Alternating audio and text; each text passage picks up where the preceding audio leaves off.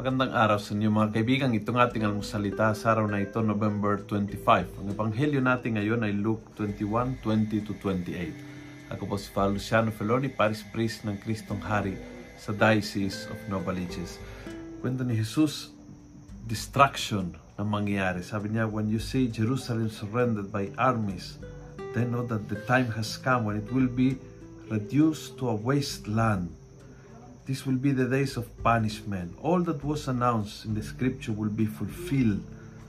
But he said, So when you see things that begin to happen, stand erect and lift up your heads, for your deliverance is drawing near.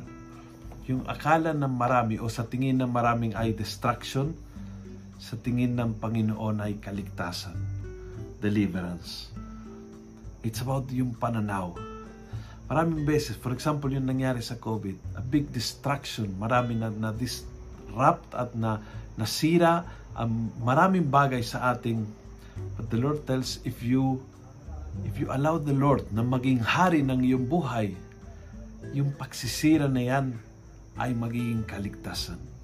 Huwag kang tumingin sa nangyaring masama bilang paninira ng buhay, kundi nakakaligtas ng buhay. Dahil doon maraming bagay na nangyari. For example, ngayong pandemya ay naninira ng lumang lifestyle natin para makaroon tayo ng panibagong pananaw, panibagong pakikitungo sa gamit, sa kalusugan, sa Panginoon, sa mahal natin sa buhay.